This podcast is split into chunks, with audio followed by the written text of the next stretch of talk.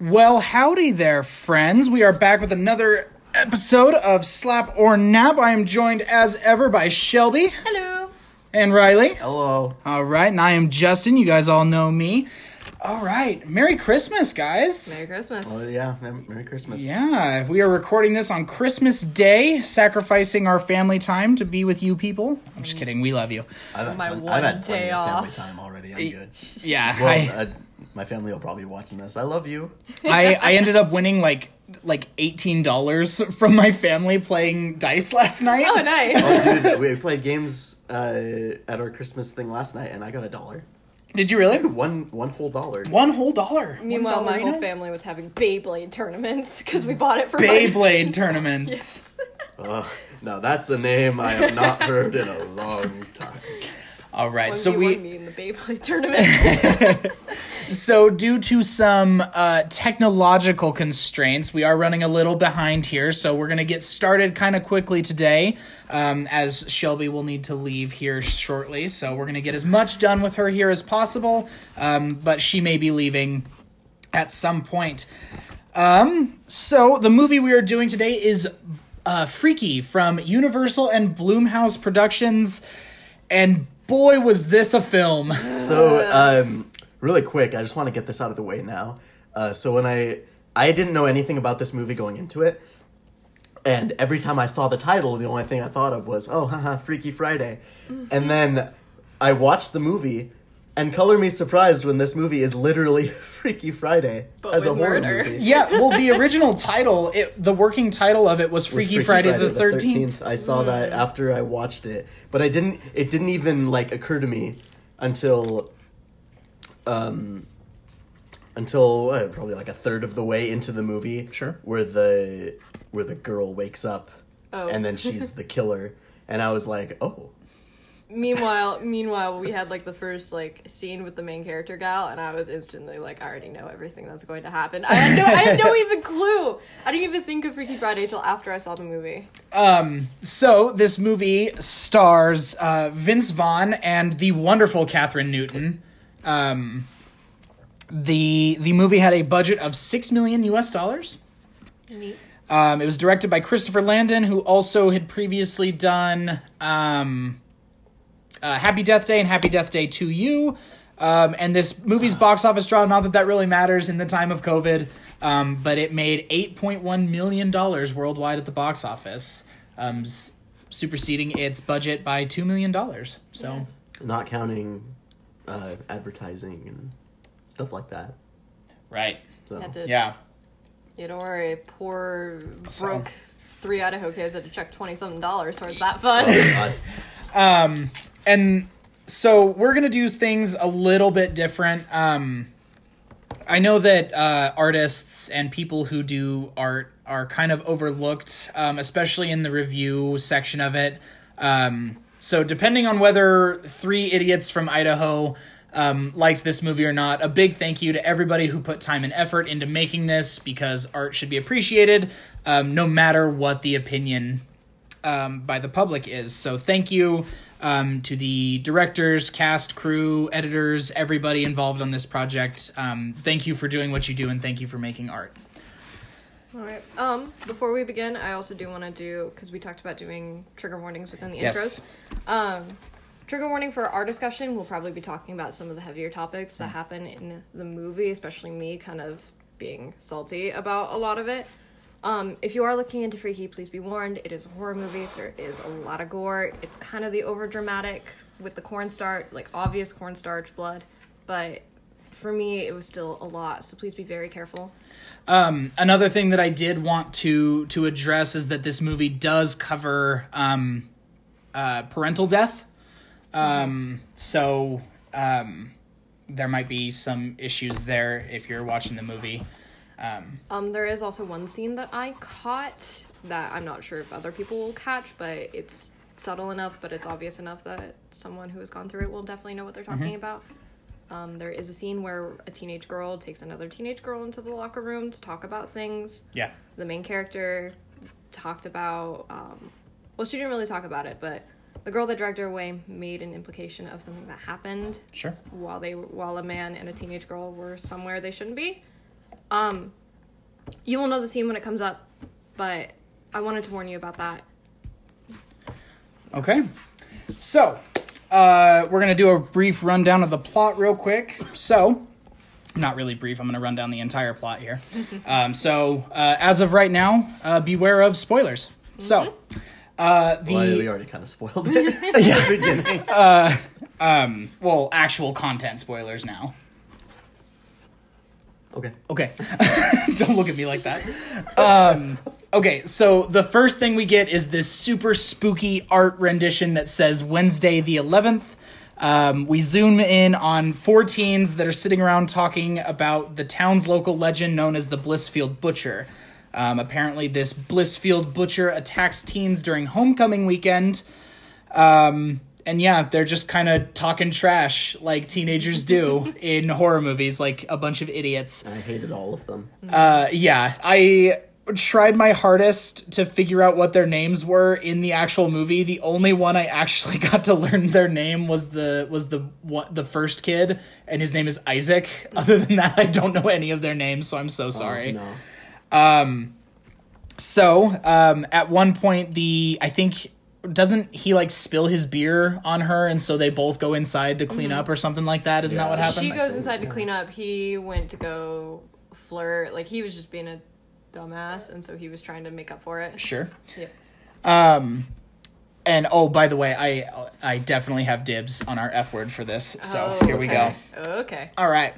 Um, so I have written in my notes teen with fro, um, who, whose name is Isaac, um, ends up walking into a creepy basement for no apparent reason, just just to be a teenager in a horror movie, I guess. Um, and this is where we get jump scare attempt number one. Um, none of the jump scares actually got me. Um, they were all super easy to telegraph. Oh, they were they were pretty obvious. Yeah, Um, they got me mostly just because I'm a jumpy bean. Sure. Uh, definitely this. I definitely saw like they had that red herring moment where you thought it was gonna come out where the one statue was the. Yeah. Winley statue, but really he came out from behind like the wine thing, which was interesting. Um, and then one thing I didn't have in my notes here, but as he's walking by the wall of masks, there's actually one missing off the wall. I didn't catch that until my second watch through. Oh, is that the mask that he's Um, Yep. wearing the Yeah. whole movie? So he actively stole that mask. So he's just been running around since apparently 1977, maskless killing teenagers.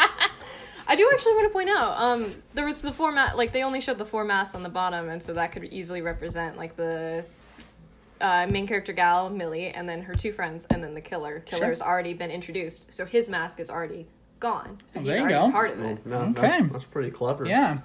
Um, so some stuff happens. I believe he's looking for some uh, expensive wine that the homeowners keep in the basement.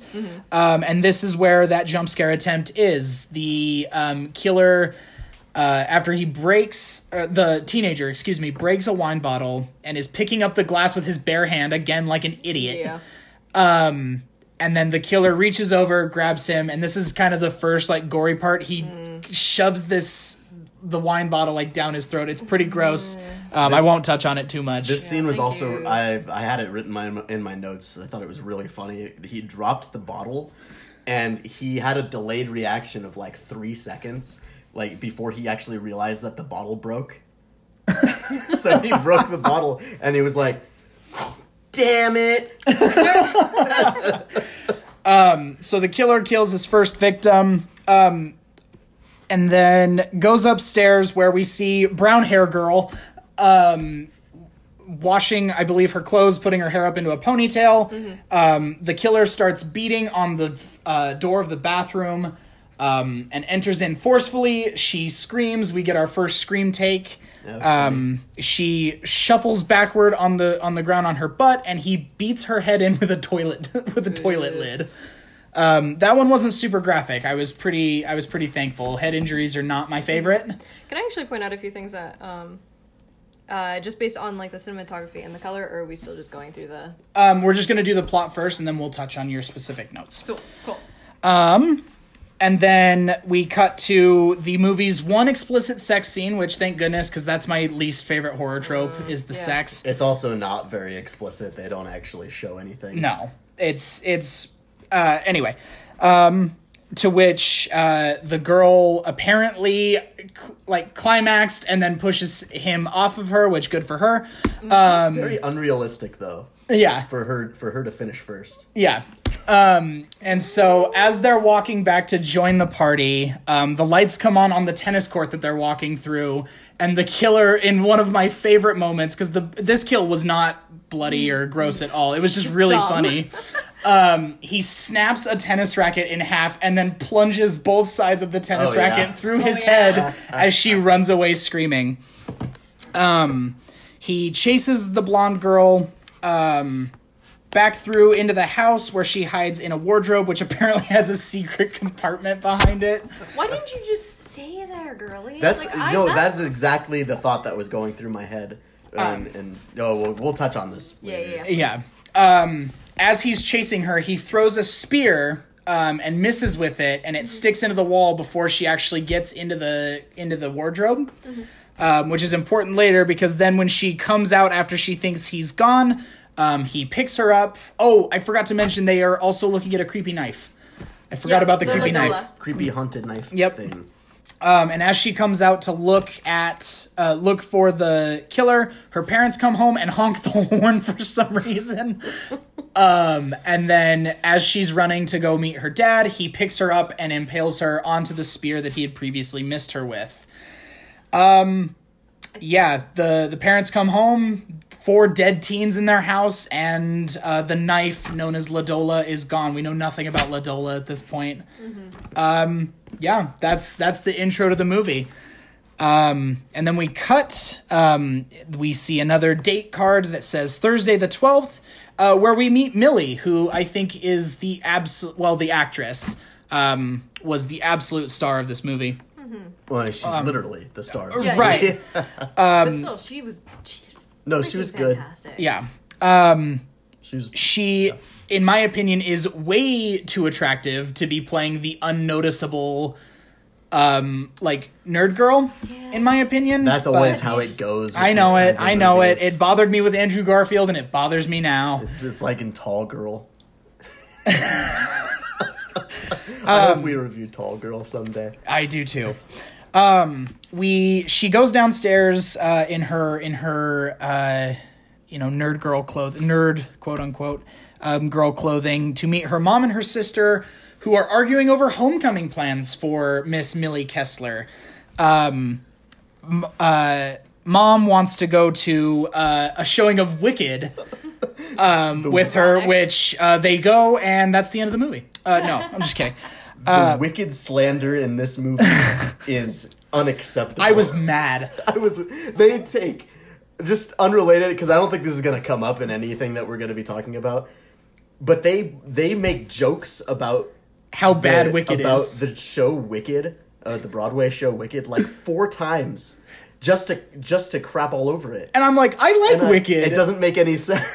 It's like somebody on this crew really, really hated Wicked and wanted the world to know. Yeah.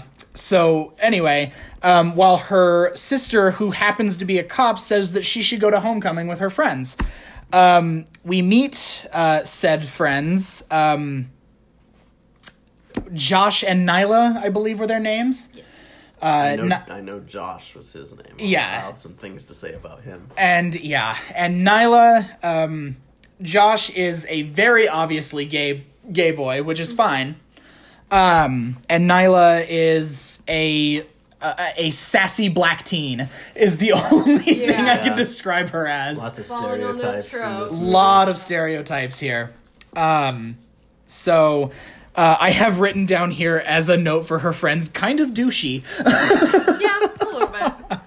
Um, we find out that Millie likes a boy named Booker, um, who we meet later.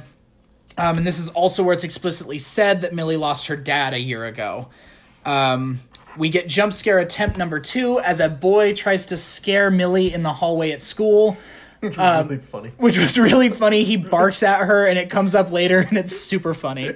No, it just comes out of nowhere. and then he just leaves. we see Millie is late for her woodshop class, and I have written down here, holy shit, Cameron from Ferris Bueller plays the teacher. Really? Yeah, that's, That's him? Cam- yeah. Oh. Here's my question: How are you late to class? Um, I don't know. um, and Booker gives her a tip to set her watch five minutes uh, behind, I think, Ahead. ahead, so that she's never late for class, which will come up later. Um, they kind of talk. Um, even the teacher is really mean to Millie for like no reason whatsoever. Oh, whatsoever. this guy was a, just an Yeah. ass. And also, I would like to point out that everybody who dies from here on out absolutely deserves it. Oh yeah, absolutely. I just don't Um, understand how this teacher had a job. Yeah, Yeah. I um, tenure, man, it's wonderful. um, we get a everyone receives a news notification of murdered teens, to which we cut to an ominous shot of a noose, which is apparently part of a theater thing that's going on, um, as our three quote unquote heroes talk about the butcher.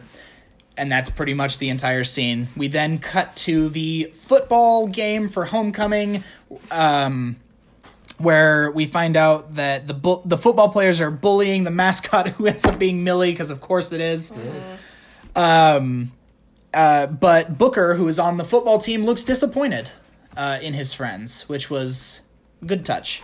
Uh, but of course, he doesn't say anything about it. So goes- what? What an still ass! Helping douche. perpetuate it.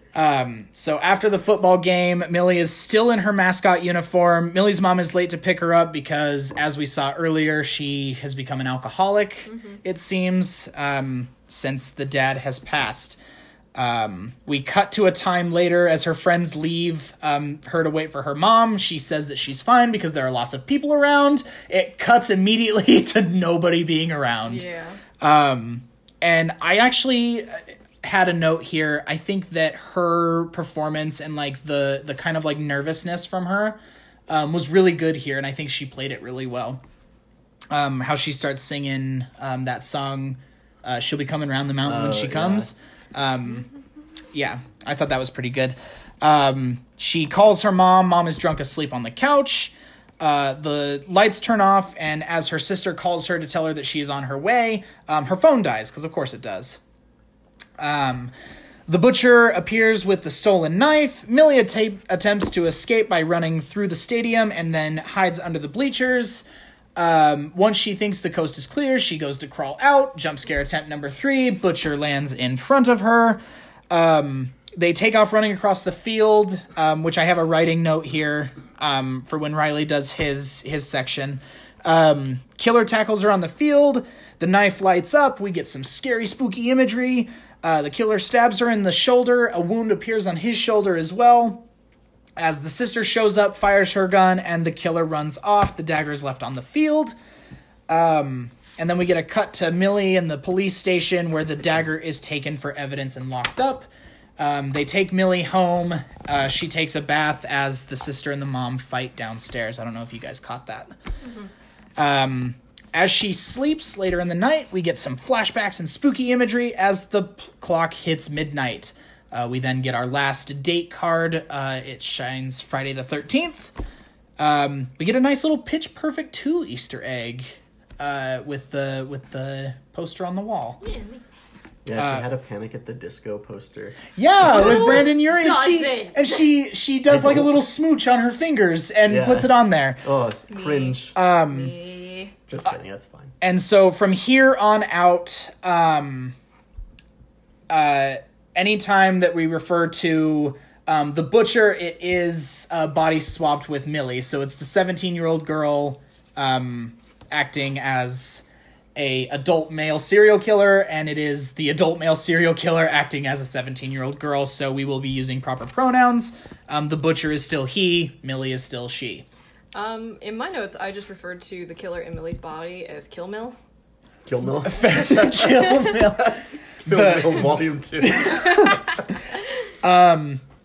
Okay, so the butcher in Millie's body starts putting things together um, as he wakes up, looks around the room, uh, goes over to the mirror and touches touches her breasts. I am. Oh, no. I had yeah, that was that was the moment where I was like, really, man. Well, when that happened, because I, I still didn't exactly know what was going on at that time. Right. Um, I realized it probably like 30 seconds later. And so that didn't register to me at first. And then when it happened, I was like, oh, oh. Yeah, I had to pause Yeah. the movie and go scream. That Yeah, that it's- That so- that was me gross. off. It was pretty weird. Um, we cut to Especially- Millie. Oh, sorry. Go Sorry, ahead. especially since he doesn't. Uh, th- that character, the serial killer character, does not seem like a pedophile. No, so he doesn't seem like the type to either He really doesn't- be interested in sexual stuff anyways in a No. sense but also So it's it- a middle-aged man So in it a was just- teenage girl's body Yeah. she's at most 17 or Yeah. 18 It was it. it yeah. It, I don't think it made very much sense for his character anyway. No. But also, we don't know anything about this dude, which is something I'm going to get to in my section because it Yeah. really bothered me. Sure. should we speed up Uh, yeah. So Millie wakes up in the butcher's room, which is full of like creepy stuff, dolls with nails in them, all kinds of weird, weird stuff. Um, and of course, as a 17 year old girl would, she starts freaking out. Um, and this hobo comes up to her and starts asking her for jelly beans, Oh, yeah. um, which is code for drugs, obviously. Um, and after actually, I actually, this part actually did make me chuckle a little bit. Um, and Millie, of course, eventually runs off. Um, the we cut back to the butcher who is coming downstairs to have breakfast with mom. Um, and starts eating breakfast like a madman, really conveying that he has not actually tasted a good meal in a while. Pretty pretty good stuff there. Um, and I guess mom just assumes she's in shock. Like, uh, the butcher is acting obviously extremely weird here, so I don't know how she put. I mean, I don't know how you would put that two and two together, but still. Um, he- the butcher picks up a kitchen knife and almost kills the sister, which, as a point here, really cool shot where she's holding the knife and you can see her eyes, and the knife is pointed at the sister. I really, really liked that shot. That was a It- very good shot. It only lasted for like a second on screen, but and it was blink and you miss it, but super cool shot there. Um, and the mom, of course, foils it, picks up the knife, says, "Oh my god, it's sweetie," typical mom stuff. and doesn't notice Yeah, that she had a knife pointed at to her sister's sister. don't, back. don't you guys have siblings isn't that just how it normally is I mean, fair enough.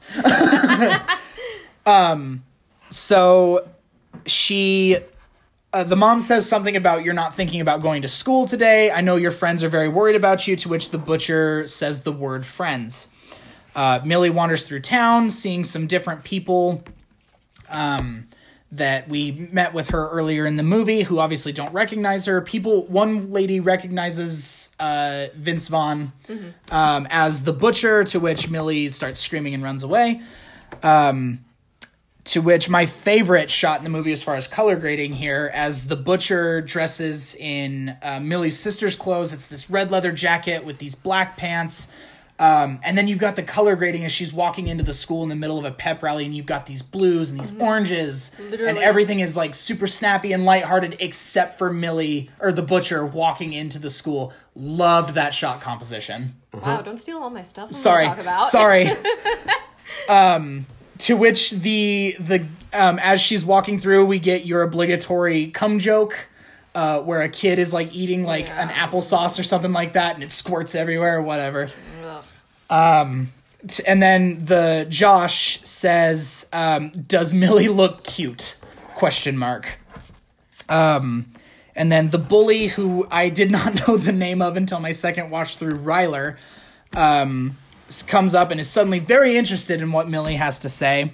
Um as uh, millie in the butcher's body um, goes to school as um, as the butcher while dodging police officers. Um, and then as the butcher and Ryler are talking in the locker room, uh, which is the scene that Shelby had mentioned earlier, which we will just move on. yeah. The we see um, Ryler says that she has to use the restroom, so she goes into the bathroom where she runs into Millie, who is taking a shower.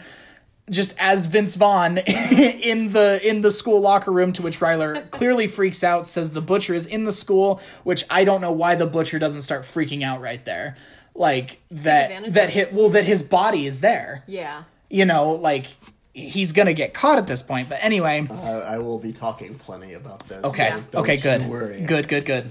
Um, the butcher locks Ryler in a cryo chamber as, um, and then leaves. Uh, blo- locks her in there.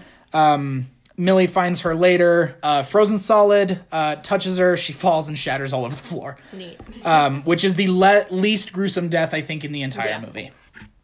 Um, And you don't even really feel that bad for her when it happens. no. Um, the butcher goes to the woodshop class uh, where Booker asks her how she's holding up. He cuts his finger and uh, he licks the blood, and everybody stares. That's just what I have written here. yeah, Um, that's when you get the really terrible scene with the teacher of like stop being an attention whore, that sort of stuff. Yeah. I think they were really. It's language that women do hear every day, but it's still really overdone and Mm-hmm. annoying. Yeah. Um, teacher continues to be an asshole. Um, Millie finds her friends later. Um, and as they're this is the this is the best part of the movie for me was this chase scene through the school. This was my favorite scene. Um, at one point, uh, Millie gets kicked in the in the balls of the body that she's currently inhabiting, and she makes a joke that um, that yep, I have those. I thought that was really funny. Um, uh, the line comes in you're black i'm gay uh, we are so dead i really like this line i think it's very good self-aware humor i Yes. really wish it hadn't been in the trailer Yeah. i really wish it hadn't been in the trailer Also, one of the very few instances of genuine self-aware humor Yeah. in the movie. For a movie that seems like it really wants to be self-aware, it Mm-hmm. really isn't ninety percent of the time. Millie continues to plead with her friends. Um, i have it written down here random people in the background of this shot. Like yeah they scare the lunch lady who is actually the costume designer um, looking in the looking in the uh, trivia about this movie. But there's just like random people walking by and there's like a really big commotion going on so i don't know how anybody doesn't notice this but um, josh starts throwing dishes and food. Um, they start beating millie with utensils. Um, and then Millie eventually gets the, them to listen to her by doing the school's mascot cheer um, and answering all questions that only Millie would know the answer to, um, and doing the secret handshake that we saw earlier when they left the um, when they left the game. Uh, Millie explains through a Google search that La Dola, or no, sorry, she just says that La Dola was the name of the dagger. Um, she helicopters with the butcher's dick. Super funny. Anyway, um, they find an article online about the dagger. Uh, they have a conversation about the dagger with a unimportant Spanish teacher who exposits that the switch will be permanent unless reversed within 24 hours, meaning that they only have about eight or nine hours left to go before this becomes permanent, which makes the school day at like 3 p.m., which is confusing. So Millie is hiding in the men's room and finds lewd graffiti on a stall about her, um, which is kind of a good character moment for Millie. Uh, Millie intimidates the student who barked at her earlier as the butcher by barking in his face um, and issuing threats to which he pees himself, and that's pretty much that. We never see that character again. Um, they decide they're going to go ca- uh, catch the butcher. Butcher ends up killing the teacher. Um, again, no one who dies from this point on really doesn't deserve it. Um, she's significantly weaker during the initial scuffle, um, but ends up stabbing him with a screwdriver. Um, and I know that this was a problem for or grossness for you guys, um, but she cuts him in half vertically with a table saw. Um, and then we cut to the hallway where Millie and her friends confront him in the hall, um, and Butcher acts scared. Um, really good, really good writing there, um, with him pretending to be scared as the security or cops, I think it is, um, chase them to Josh's car, um, which has trouble starting. There's your trouble starting trope for the horror movie. Uh, funny joke um, about needing the seat moved. Um, I thought that joke was pretty good. Um, they run from the cops as they try to escape um, into a mall as uh, Millie's sister um, follows them. Uh, Millie hides in the dressing room as mom is working and attempts to help Millie pick out polos. Um, mom talks about Millie's dad to a total stranger, uh, not knowing it's obviously actually her daughter. Heartfelt Um, moment, really. yeah, sweet. yeah. This was actually a pretty tender moment for me, uh, and then they threw it out the the, the window immediately um, when the mom asks uh, Millie out on a date, to which she accidentally emphatically says no. Oh gosh. Um, and then she ends up letting her down easy as the sister comes in, takes mom away so that the mom is not in Yeah, yeah. danger anymore. Um, the friends hand Millie a Halloween mask of a football player, Aaron Rodgers from the Green Bay Packers. We find out through Instagram that the butcher is out at a place called Grimm's Mini Golf uh, with the football team as they are all trying to seduce her, him. Um, as Butcher lures Booker into a back room, Millie, Josh, and Nyla arrive. We get jump jump scare attempt number four. This is probably like the quote unquote creepiest it gets. Um, I really liked the use of black light here. Um, the so jump scare number four. Uh, Josh, Nyla, and Millie split up. Butcher stalks Booker through the um, mini golf course. Um, and then they um, uh, Millie eventually catches up with them, knocks out both the butcher and Booker. Um, they take them back to a house. I just thought this was just some random house until later. It ends up being Josh's house later on. Um, they tie a now conscious butcher to a chair, and Booker is out cold on the couch. Booker wakes up. Um, Millie and the butcher both try to convince Booker about what's going on. Um, Millie eventually quotes a poem um, that she had written for Booker and left in his locker to get him to believe her. Which, by the way, he didn't actually know who it was from. Correct. Yeah. Should be uh, should be noted. that He just assumes it was from her, even though he doesn't actually have proof that it was. Yep. They they have a they have a talk in the kitchen about what to do next.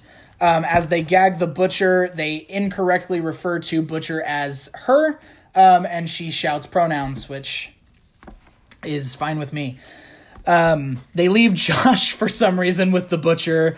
Um, as Millie, Nyla, and Booker go to the police station to try and get La Dola.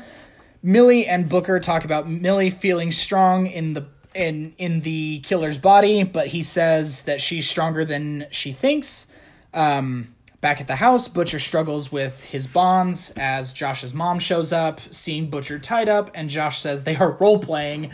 Uh, pretty good jokes here as Josh feigns being straight to his mom, and she says that he is many things. Straight is not one of them. Good, good self aware mom. Good self aware mom. I thought that was really funny. Um, so mom tries to untie Butcher, thinking that he is Millie. Um, to which, um, and the butcher breaks out of the ropes that he's been trying to untie the entire time, um, and gets a knife and chases them through the house, but eventually gives up, quoting that the body is useless. Um, Nyla gets the knife uh, as she sneaks into the police station and tells um, Charlene, the sister, that the butcher's out back. Um, to which she runs out. Nyla gets the knife, and then um, Charlene holds her at gunpoint, Yeah. which is a weird choice. But movies, cops pull their guns in movies a lot more than cops do in real life. So Um, considering Debatable. it was on the one black character in the movie, I feel. Yeah. yeah, yeah, good point. About accurate. cut back to the car where Booker and Millie um, are sitting there. Booker gets into the back seat with her, and they talk more about the poem. Booker admits that he loved it and hoped Millie had wrote it, and confesses his feelings for her. Um, as they kiss, fucking weird. Yeah, Vin- Vince Vaughn made Really out weird choice. Literally, playing- what I wrote, I said, "Okay, this is weird." Yeah, Yeah. So so that is my that is my one usage here. We're just gonna move on from that. That was a weird choice. Yo, yo, yo, yo. Um, Butcher shows up at the station. Millie attempts to confront him, but is confronted by Charlene, who obviously thinks that Millie is the butcher. Right. Um, after some some some rogue stuff, as it would be in D and D, they lock Charlene in a holding cell. Um, as Millie runs away, she kind of like blows her sister a kiss, Yeah. which is super funny. Um, and I would be super uncomfortable by that. Um, the butcher steals the cop car and attempts to run Josh over. Um, I missed this the first time, and that's why it wasn't in my notes earlier. I apologize. Um, the butcher suggests, since Homecoming was canceled earlier in the movie, suggests holding it at the old mill, which is where his house is or his room is, um, so that he can lure them into their deaths. So good attention there. Um, Butcher, as in Millie's body, goes to the homecoming party, which is a trap he had laid. Um, he takes a football player away from the party as Millie arrives and goes in alone, uh, and then immediately isn't alone. um, uh, important note Josh hands Millie his watch. Um, the football players imply something that should never have been implied as Butcher kills two of them, or I think she on, he only kills one of them immediately by slicing his throat with the with the beer bottle or the whiskey bottle, um, and then kills the other two, one on screen with a chainsaw, and then one off screen with a chainsaw. And then Um, one got away. Nope, all three of them were killed. three? One of them was just killed off screen. Oh, okay. Yep. And then there's another football player who takes Josh into the back and kisses him. There's a gay slur alert here um, Yeah. as the butcher kills that football player with a hook in the eye.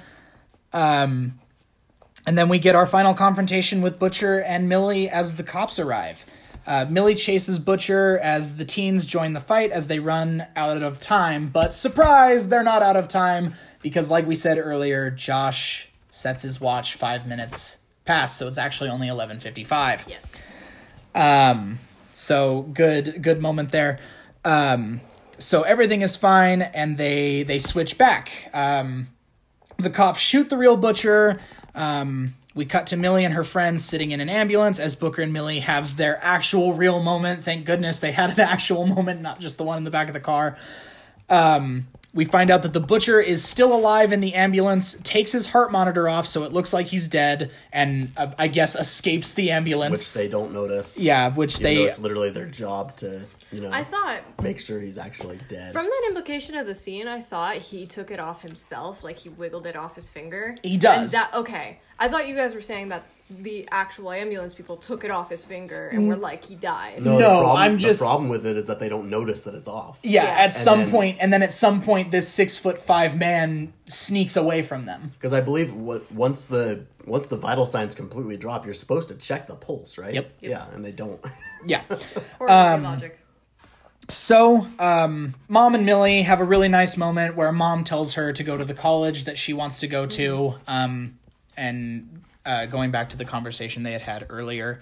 Um, I actually really like this moment. Um, she goes downstairs for something. I don't remember what it was. Um, the back door of the house is open. She assumes it was her sister. Uh, Millie walks through the house. We get jump scare number five as Butcher is in the house, holds a knife to Millie's throat. Um, Charlene attempts to shoot him, but he emptied her gun before they, um, before this scene. Really good notice there. Um, Mom breaks a alcohol bottle over his head um, and tells Millie to run. Char reloads her gun. There's a scuffle. Um, Millie attempts to stab the butcher, but he overpowers her because he's a middle aged man and she's 17. Uh, brings up mom's alcohol problems and uh, her dead father. Um, she kicks him in the balls after quoting that she did learn something from him. Uh, kicks him in the balls, and then they stab him through the chest with a table leg uh, ending the ordeal. Um, and she quotes, I am an effing piece as the credits roll. yes. So that is the main synopsis of the movie. Let's get into the nitty gritty here, boys. We'll start with Shelby and her technical specs. We'll have a we'll have a conversation here. So I actually I'm not very I'm not professional. I don't notice cool stuff too much. Um the knife shot, I really like that you pointed that out and it was actually very interesting. Um I do want to I can't remember if like when we had the knives up if it looked like she had blue eyes like how the actress does or if it had brown eyes like the killer. So maybe that could have been a cool reveal. If not, I'm just just blowing smoke at my ass. Um, I actually mainly focused on the coloring because that revealed a lot about where the movie was going and the main key elements. There were three main colors. There was the yellow, which was La Dola. There was the red, which was the killer, and then there was the blue that was Millie. Okay.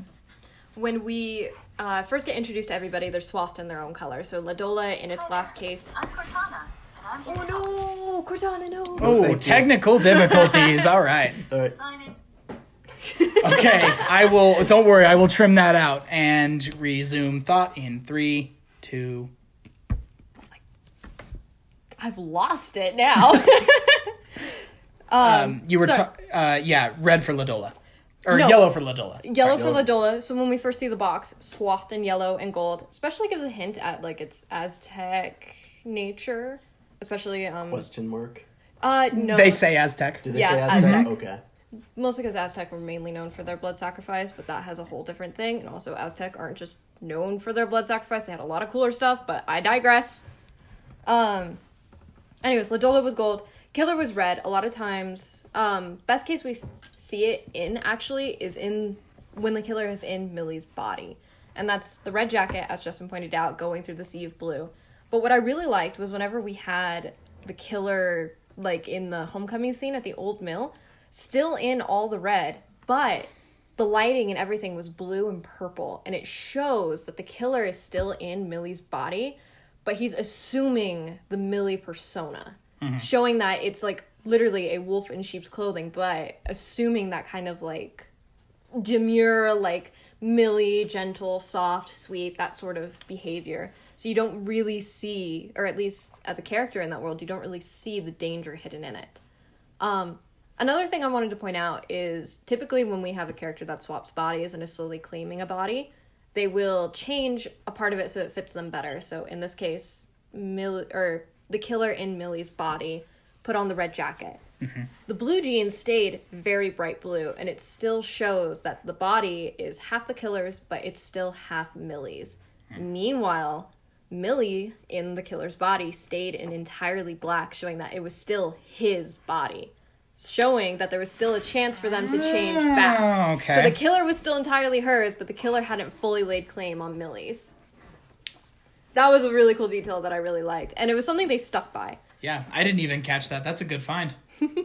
Um, along with that, uh, you know La Dola is coming into play when you're starting to see more gold. So in the final showdown between um, Millie and the killer, the killer in Millie's body is half blue, half red, in, based on the lighting, showing that it's still the killer and Millie in one body.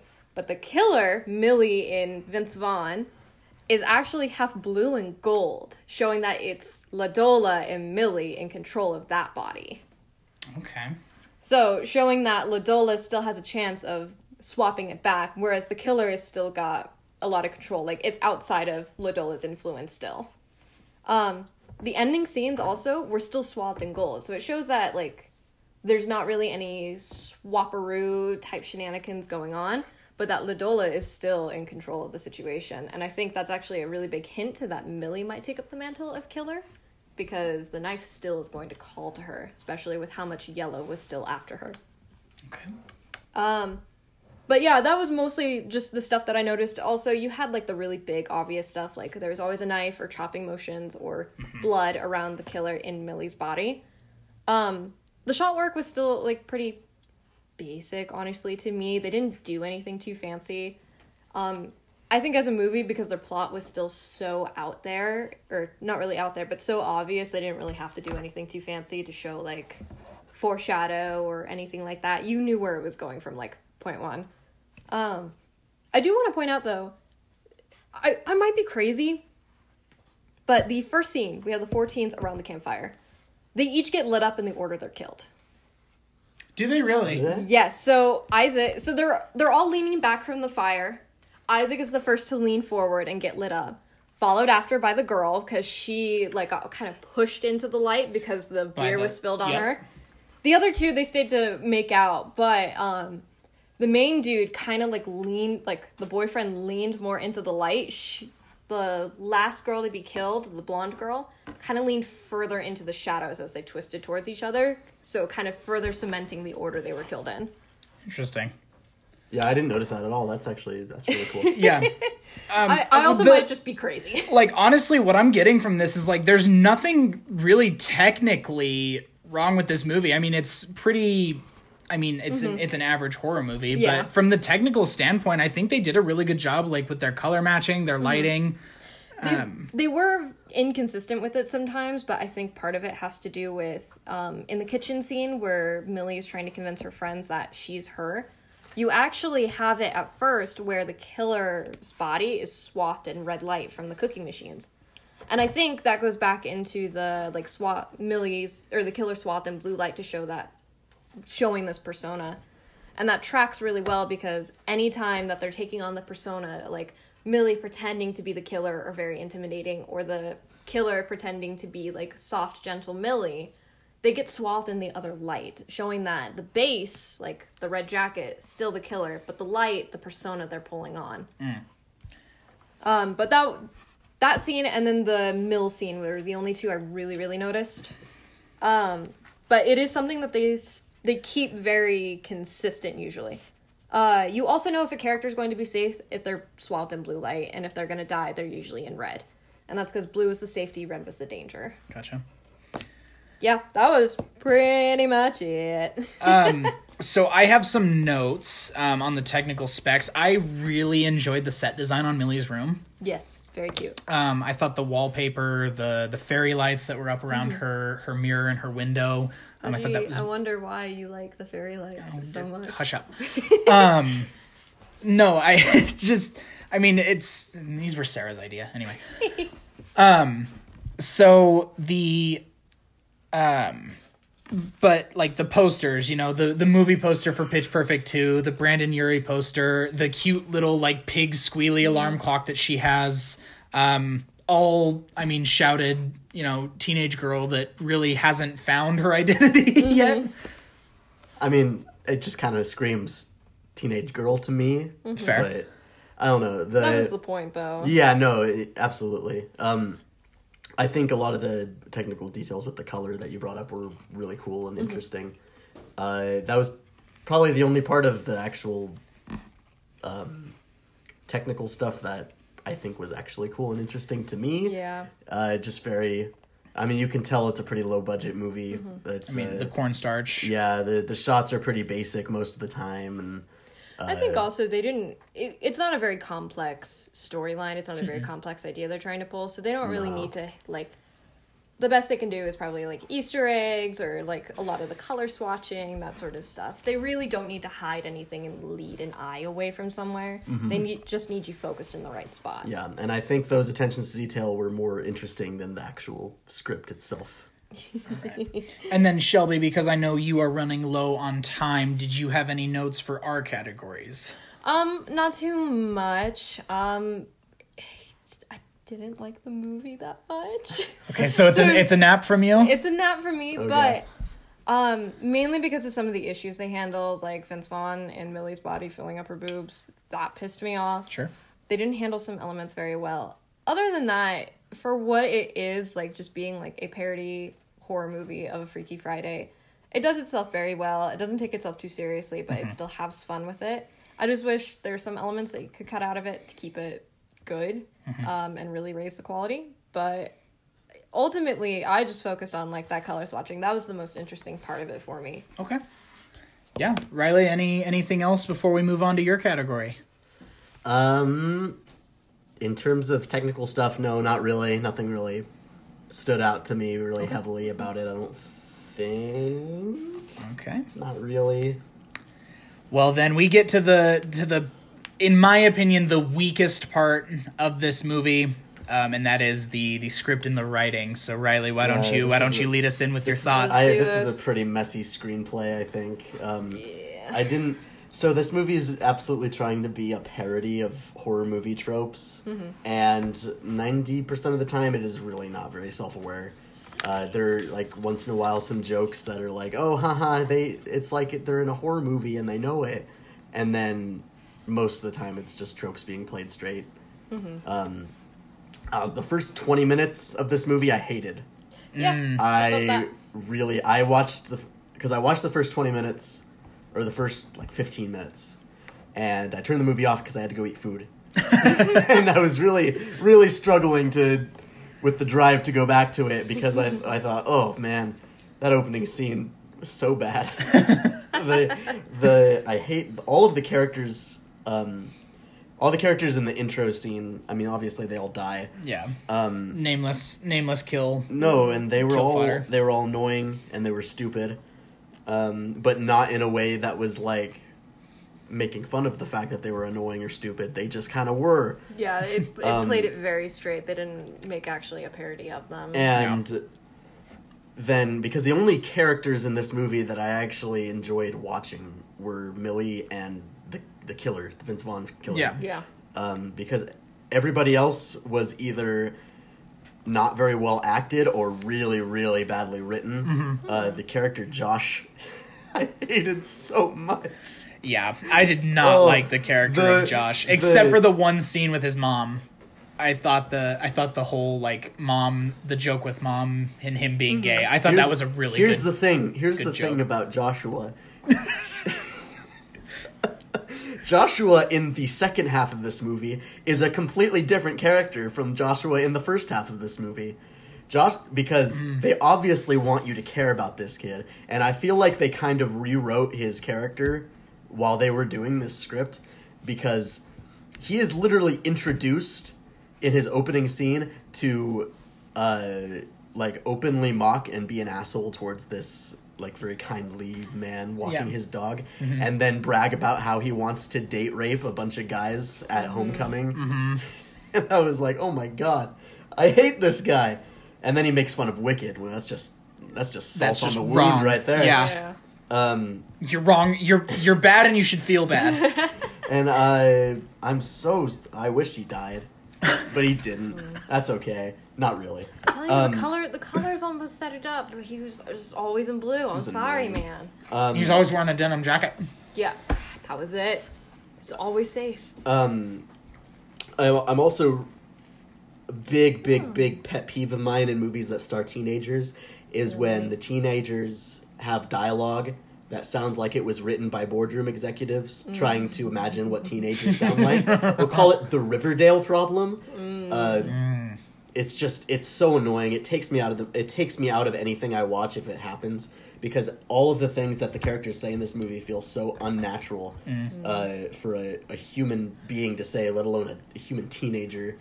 Because they all there's a there's a part in this movie near the end where a character is speaking in hashtags.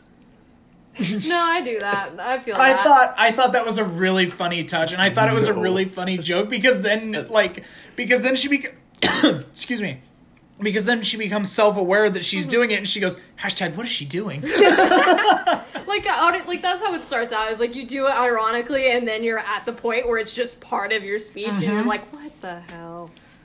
I Yeah, almost but used our F again. um, I almost used our F again.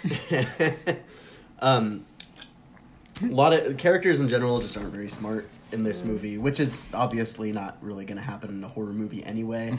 But this is part of the reason why I'm not really a fan of horror movies because I don't really like uh, aggressive gore very much. Sure. But the main reason I hate horror movies is because I hate the way that characters are written.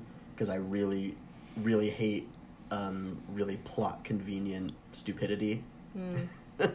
um, like at the near the beginning of the movie when the one blonde girl uh, is hiding from the killer and she's in the closet and then he immediately walks away and she's like oh time to leave the closet instead of staying in the closet and, and staying in the hidden room that nobody knew about and calling 911 which you know whatever. Now that I think about it, though, like the dude, if he's in the house, like hunting them down, and he was in that basement, which is kind of like a hidden area, he probably knows about some of the hidden passages and areas like that. but then why wouldn't he go in He probably didn't know about that particular one, but he probably knew that there was stuff around like that. Well, fair enough, but he still would have left eventually, or she would have. She would not have been found as fast as she would. Yeah, yeah, was. yeah. You've got a point there, but I'm just now thinking like, oh, maybe Yeah. she knew. Like, if he's coming out of nowhere, and just- and also if we if we I mean if we really want to get into the specifics of like what if this is what they meant by Yeah, yeah, that, yeah. then you could also say that like he like walked away knowing that she would come out. yeah, and then it would be so much easier for him to kill her out in the living room than in a secret compartment where there might not be as much room and she has more of a it, yeah, I guess it just didn't really play out that way. yeah, Yeah. It didn't. and and that's the thing. If that's what you're going for that's kind of the moment and i know the rule is generally show don't tell but that is definitely one of those times where you need to tell and not show is if you mean something that that is, that is that obscure you need to let us know that. Yeah, um, and yeah, and another thing is, you know, we touched on this earlier. There's a lot of stereotypes in this movie. Almost every single character is a is some sort of stereotype. Um, like you know, Josh is a very stereotypical, flamboyantly gay character. And uh, what's her name? Nyla? Is that her Nyla. name? nyla And she's you know the sass the sassy black best friend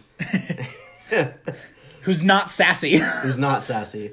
She is actually probably she probably plays it straight more than more char- than most characters. sure Um, Um, uh, and there's I I specifically wrote down because it, it bothered me where there's a scene.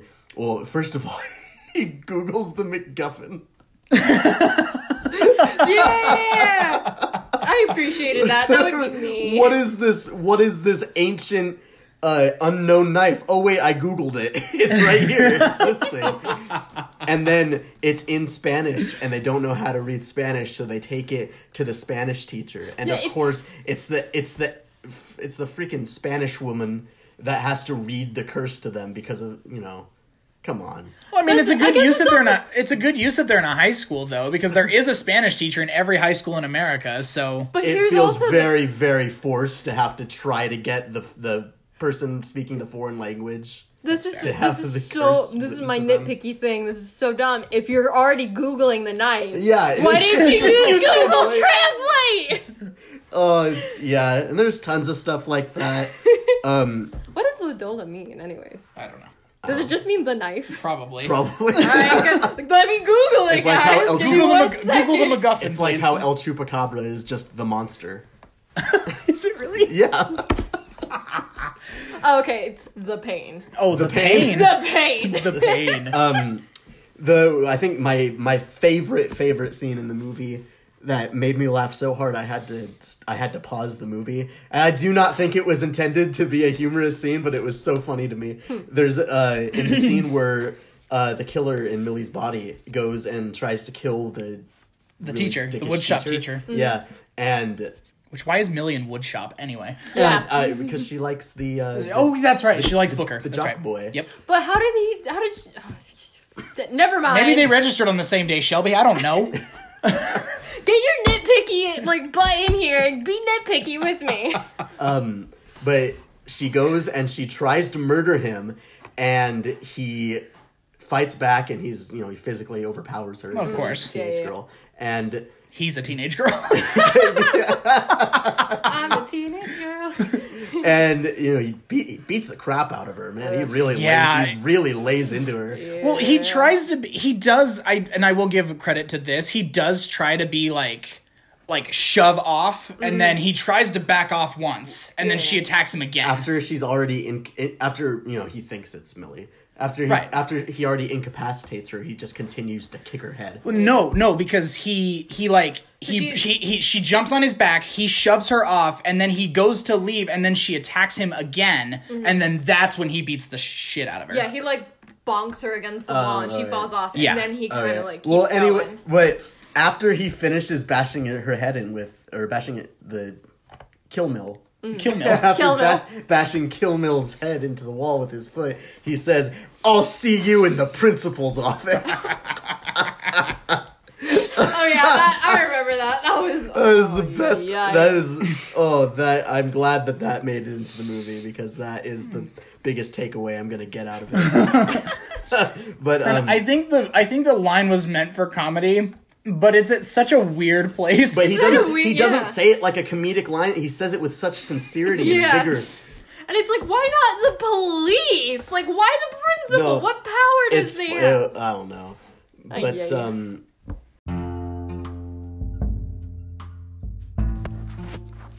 Hey guys, brief caveat to what's going on here. We had some slight technical difficulties, which led to us losing some audio. Um, and unfortunately, before we realized that some of the audio had been gone, Shelby had had to leave, as I mentioned earlier, for some family plans for Christmas. So, um, from here on out, it will be just me and Riley. We've recorded some of the dialogue that was lost. Um, but unfortunately, we we can't, can't have some of Shelby's opinions on there, um, and we definitely do apologize for that.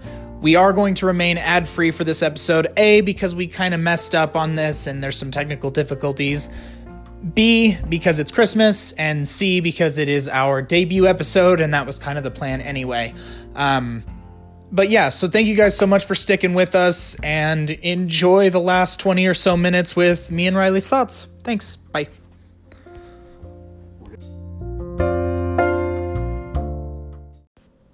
All right, and then um, another thing that really bothers me is a lot of because you said you like a lot of the emotional tender scenes. Yeah. In this movie, um, and I did not. I, um, thought most of them were really forced. Uh, they did not really come up in an organic, natural way. The big one that stood out to me was when the when the mom uh, when the they go and hide out in the store where Millie's mom works, and they have Millie uh, in the killer's body, and she goes and hangs out in the dressing room while they try to figure something out. And then the mom goes and she tries and she's asking if the man in there needs help trying on clothes. Uh, and then she just starts talking about all of her personal problems just out of nowhere. Just um like, oh, well, you know, I oh my husband died and my my oh my youngest daughter, she takes it so hard and she doesn't talk and and uh you know, they they have this heart to heart, but realistically, why why is she laying her life story into this man that she has never met just to have an emotional scene within the movie? It doesn't Right. really, it doesn't make sense in context. Yeah, because I mean, I know the purpose of this scene was so that you can, I mean, t-ball the um the scene later in the bedroom, which is actually a nice moment where she tells Millie that she can go to college in Boston. Well, yeah, Um, but there's definitely other ways that I think they could have figured out how to get there. Like this scene, while I liked the moment itself, I agree that it was super unnecessary. yeah. I just there's tons of things like that in this movie that I think just they wanted so badly to have certain uh, have certain plot points and conversations happen in the movie, but they didn't think about the necessary context and lead up to these moments. Um, so it, it comes off feeling very, very forced. Um, and so I haven't talked about the what I thought about the killer yet, have I? Uh, I don't think so. I don't think so. Um, it- so I have a really, really big problem with the way that the killer is written in this movie. Uh, not necessarily with the acting. I think Vince Vaughn does a really good job. Uh, and, um, what's her name? Kathryn Newton. Kathryn Newton uh, as with when the killer's inhabiting her body. They don't. The killer doesn't have a name, does he? I don't think they It's, it's just the Blissfield Butcher. the Blissfield Butcher. It's just I I've just been calling him the Butcher the entire time. Oh, okay. Um, but he's because you don't know anything about him. Um, you know, he goes to like I like I already said, like he goes to this this house at the beginning, and he wants to. He's just he's just a killer. He's just killing everybody, and I guess he's just trying to kill teenagers. But they don't really explain why. They don't explain what he's doing. They don't explain what his goal is. Is he just a killer? Is he just uh, get enjoyment out of killing teenagers? Right. And, like, is he there for that knife for some reason? Yeah. Like, it's never. it is They is don't never say. explained. And Like, it, like I do. I do think that he just happened upon the knife. I don't think that was meant to be any like big surprise thing. But yeah, there's no but the movie doesn't make that very clear. no. They um because it makes it seem like he was going to this house for this knife because the knife is such an essential part of this movie.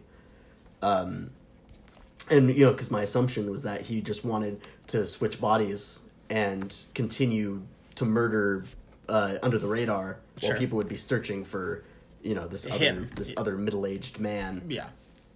but uh, you know it's just it's just weird that we don't learn anything about him and then at the very end i have a really really big problem with the fact that he just becomes an idiot in in the very last scene he just he um because throughout the whole movie he is he murders people without thinking you know he, he's not He's mindless. he, pretty much well not mindless because he is smart about how he does it Yeah. but he doesn't taunt them. He just does it. He doesn't uh, he doesn't take his time. He doesn't want to savor the moment. He just enjoys the act of killing and watching people die. And then at the very end uh, after he's already defeated he goes to millie's house with her family and he's so talkative.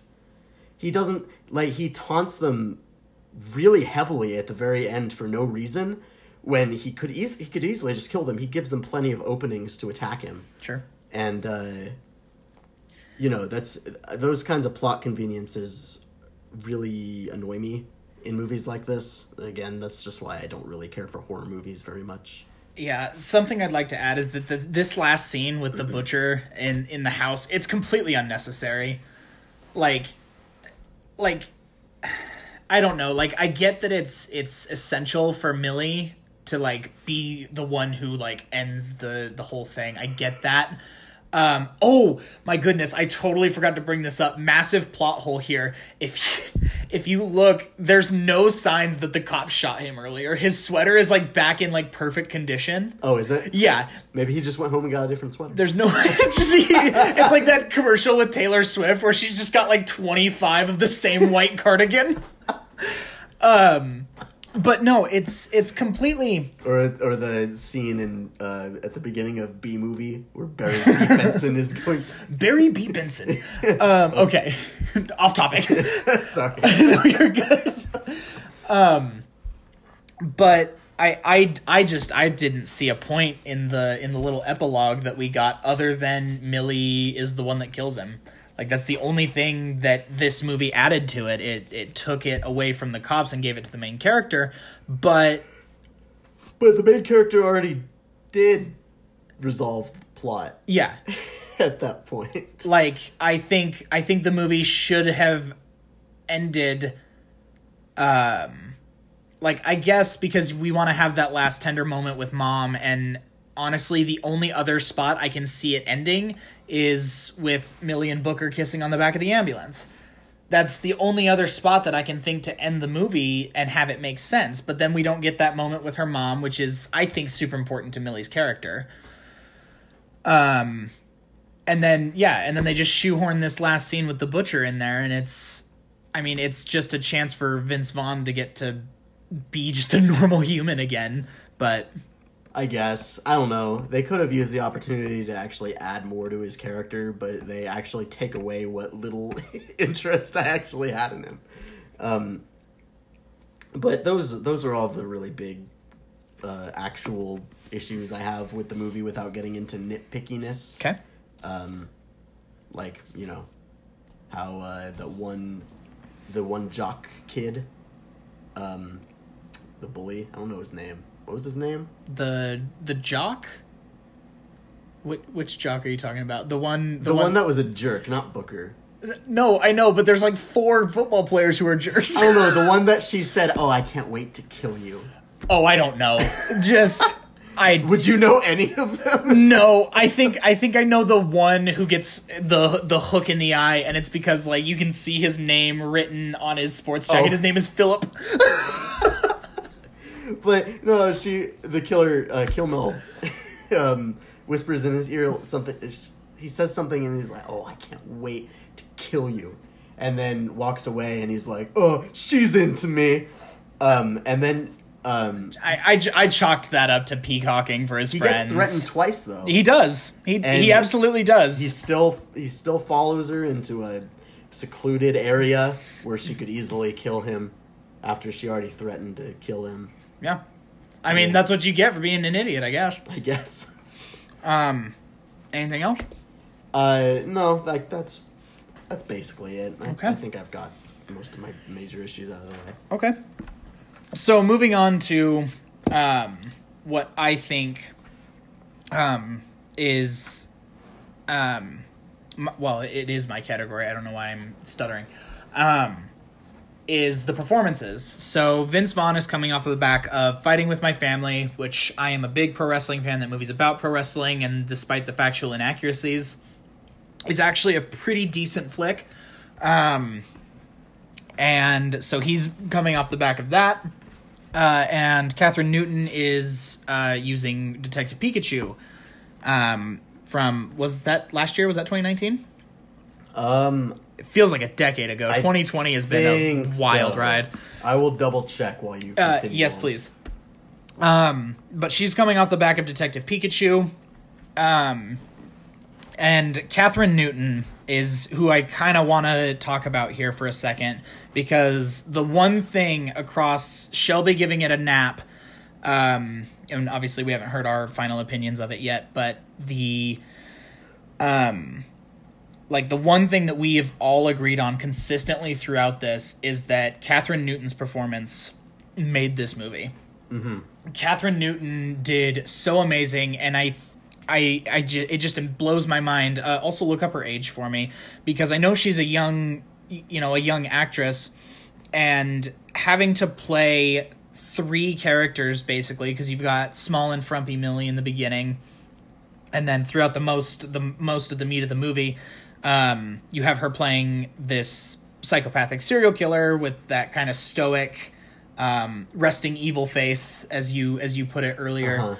Uh-huh. Um, and I think she just did a really good job with what she was given, and like I know it's kind of hard to look past it when Vince Vaughn is technically the main actor in the movie, but Well, they're both they both kind of share it because I think she gets sort of an equal amount of screen time. Right.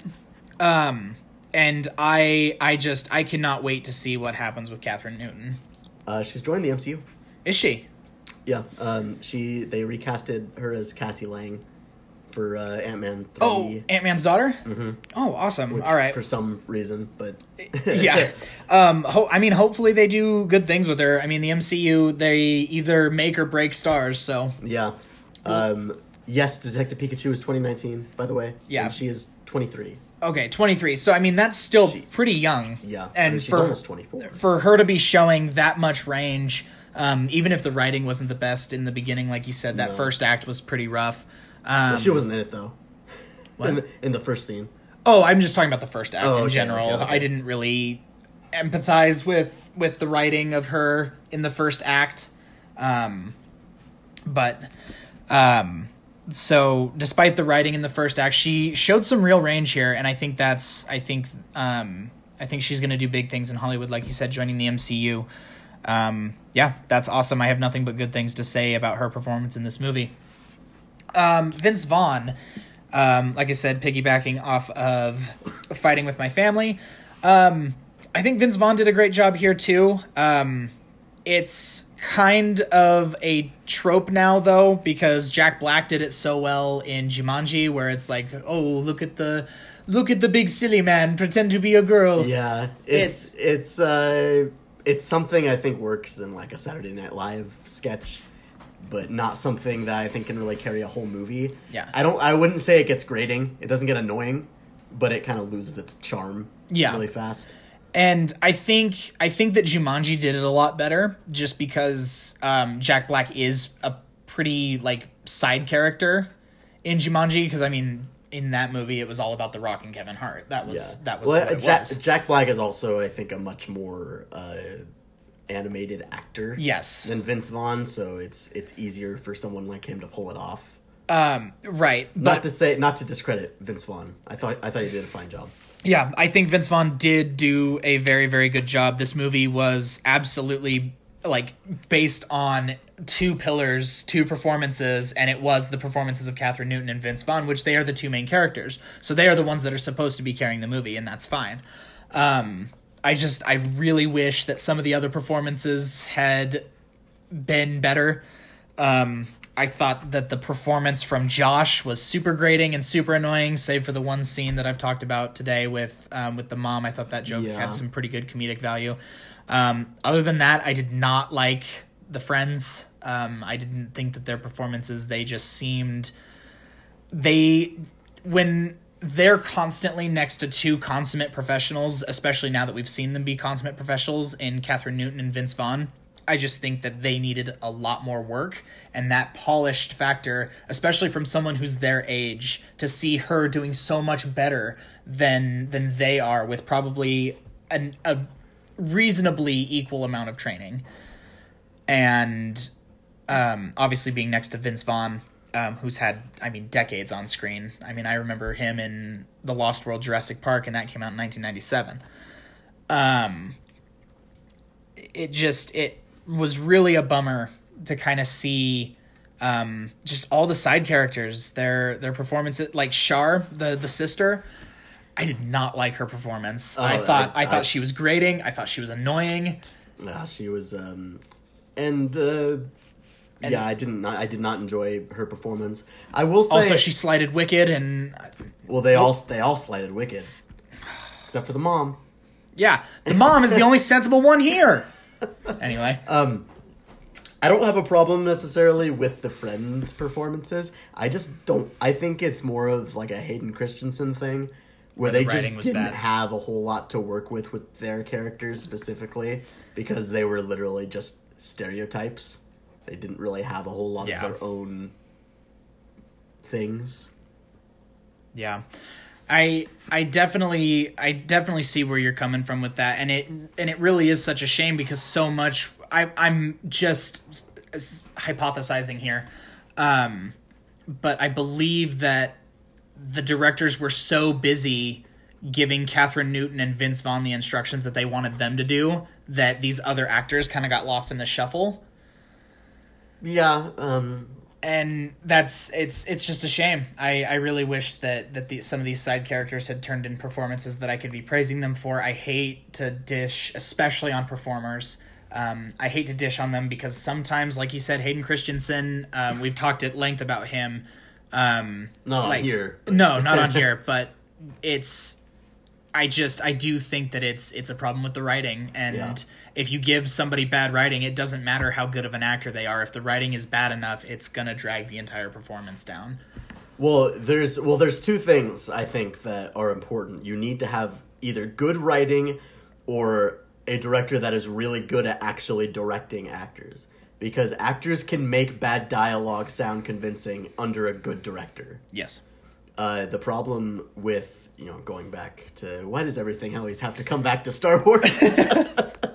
but you know, you look at Star Wars; it had a bad script, and so some actors are able to um, Work past it. are able to put in good performances bes- uh, despite the dialogue, like Yes. like Ewan McGregor or like uh, Ian McDiarmid.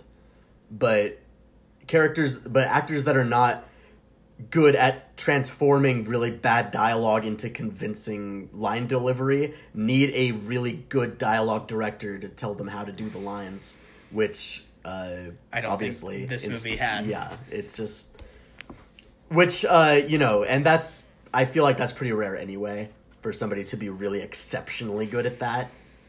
But uh, you know, like you said, it's it's kind of a shame that uh, a lot of the performances aren't really noteworthy Yeah. in this movie. Um, Besides the leads, yeah.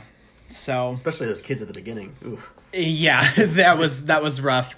Um, I thought the mom, like, I liked when she was on screen. I didn't have any specific problems with the mom, but I think, um, I just think that she was a character overall that got lost in the shuffle. Um, but I think that that actress also has some merit to her, but we didn't, we just didn't get to Yeah. see it this time.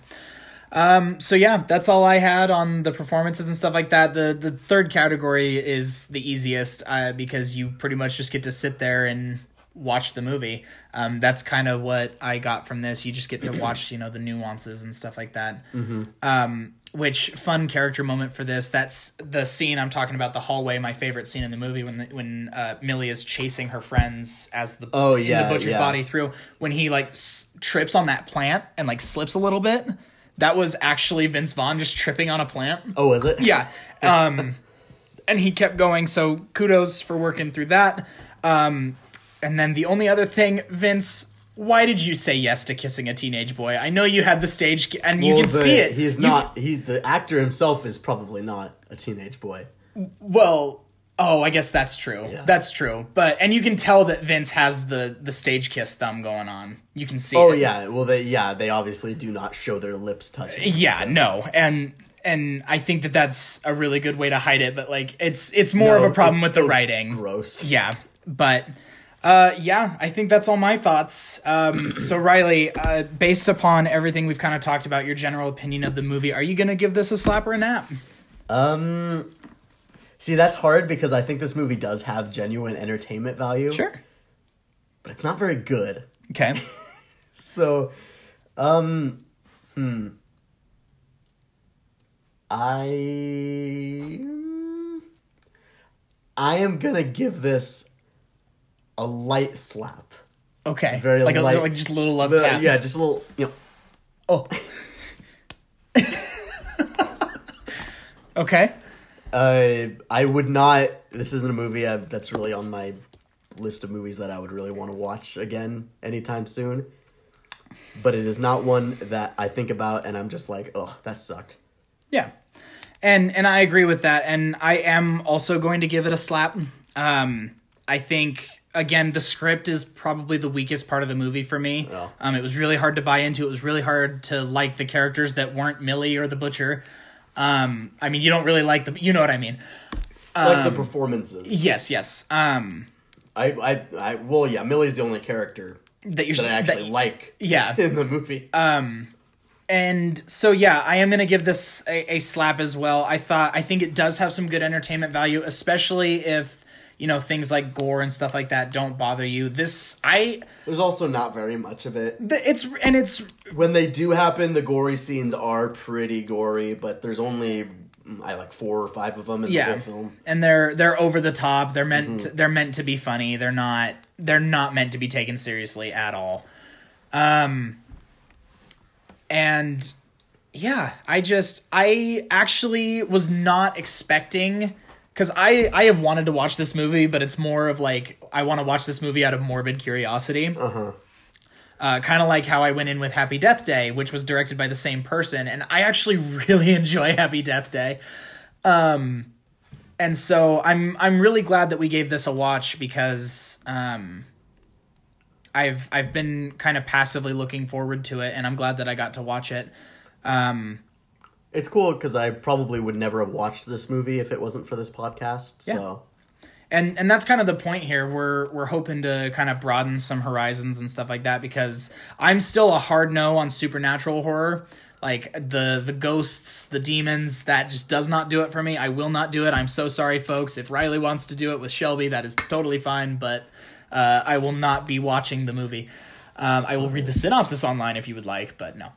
Um so yeah as far as like a like physical slasher horror movie it, it's it's really not um, anything that you would i would say you need to go to the theater and see this movie but i mean once it comes out for rental from redbox or something like that if you want to drop three dollars on it it's probably not going to break your night yeah. Also, don't go to the theater.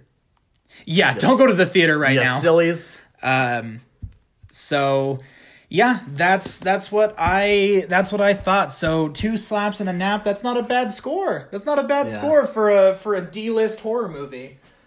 Um, so we are going to be announcing that our next um movie that we're going to be reviewing is Disney Pixar's Soul. Um, which is one that I've been really excited about ever since the preview with the silly cowboy dance. oh, I have some issues with the concept of the movie, but I'll, I'll get to that Okay. when when it Um, happens. I cannot find. Oh, here it is. Okay, so since Shelby got to pick first last time, we'll just go around the table like this, if that's okay with you. Okay, uh, empty air. Please pick a category. Yeah. Um, so Shelby's gonna be the last person to pick their um, her category this time, um, just because she got to go first last time. So I am going to be doing. Okay, cool. I'm going to be doing the cinematography, the color gradings, shot composition, which should be Okay. really easy for a for an animation movie. So that's pretty exciting. Uh, not okay. That's that's kind of discrediting to. No, no, no, no, no, no. I'm not saying. I'm just saying like like because the colors are a lot more vivid. Oh, I see. And I see, stuff I see that. what you're saying. Okay. Yeah, the visuals are a lot more vivid. And then I have, uh, so I have the real world circumstances, acting, performances, uh, you know, all that stuff. The All right. miscellaneous stuff besides acting is a big one. Yeah. So, which then means Shelby's that got writing. yeah, Shelby's got the writing and stuff down. Um, so yeah, thank you guys so much for joining us again. Um, and during this this crazy crazy time in the world, um, you know, if we can bring even a little bit of joy to your house, I mean, that's kind of what we're all here for. So, um, thank you very much. We love you very much, and stay stay safe out there. Goodbye. Bye.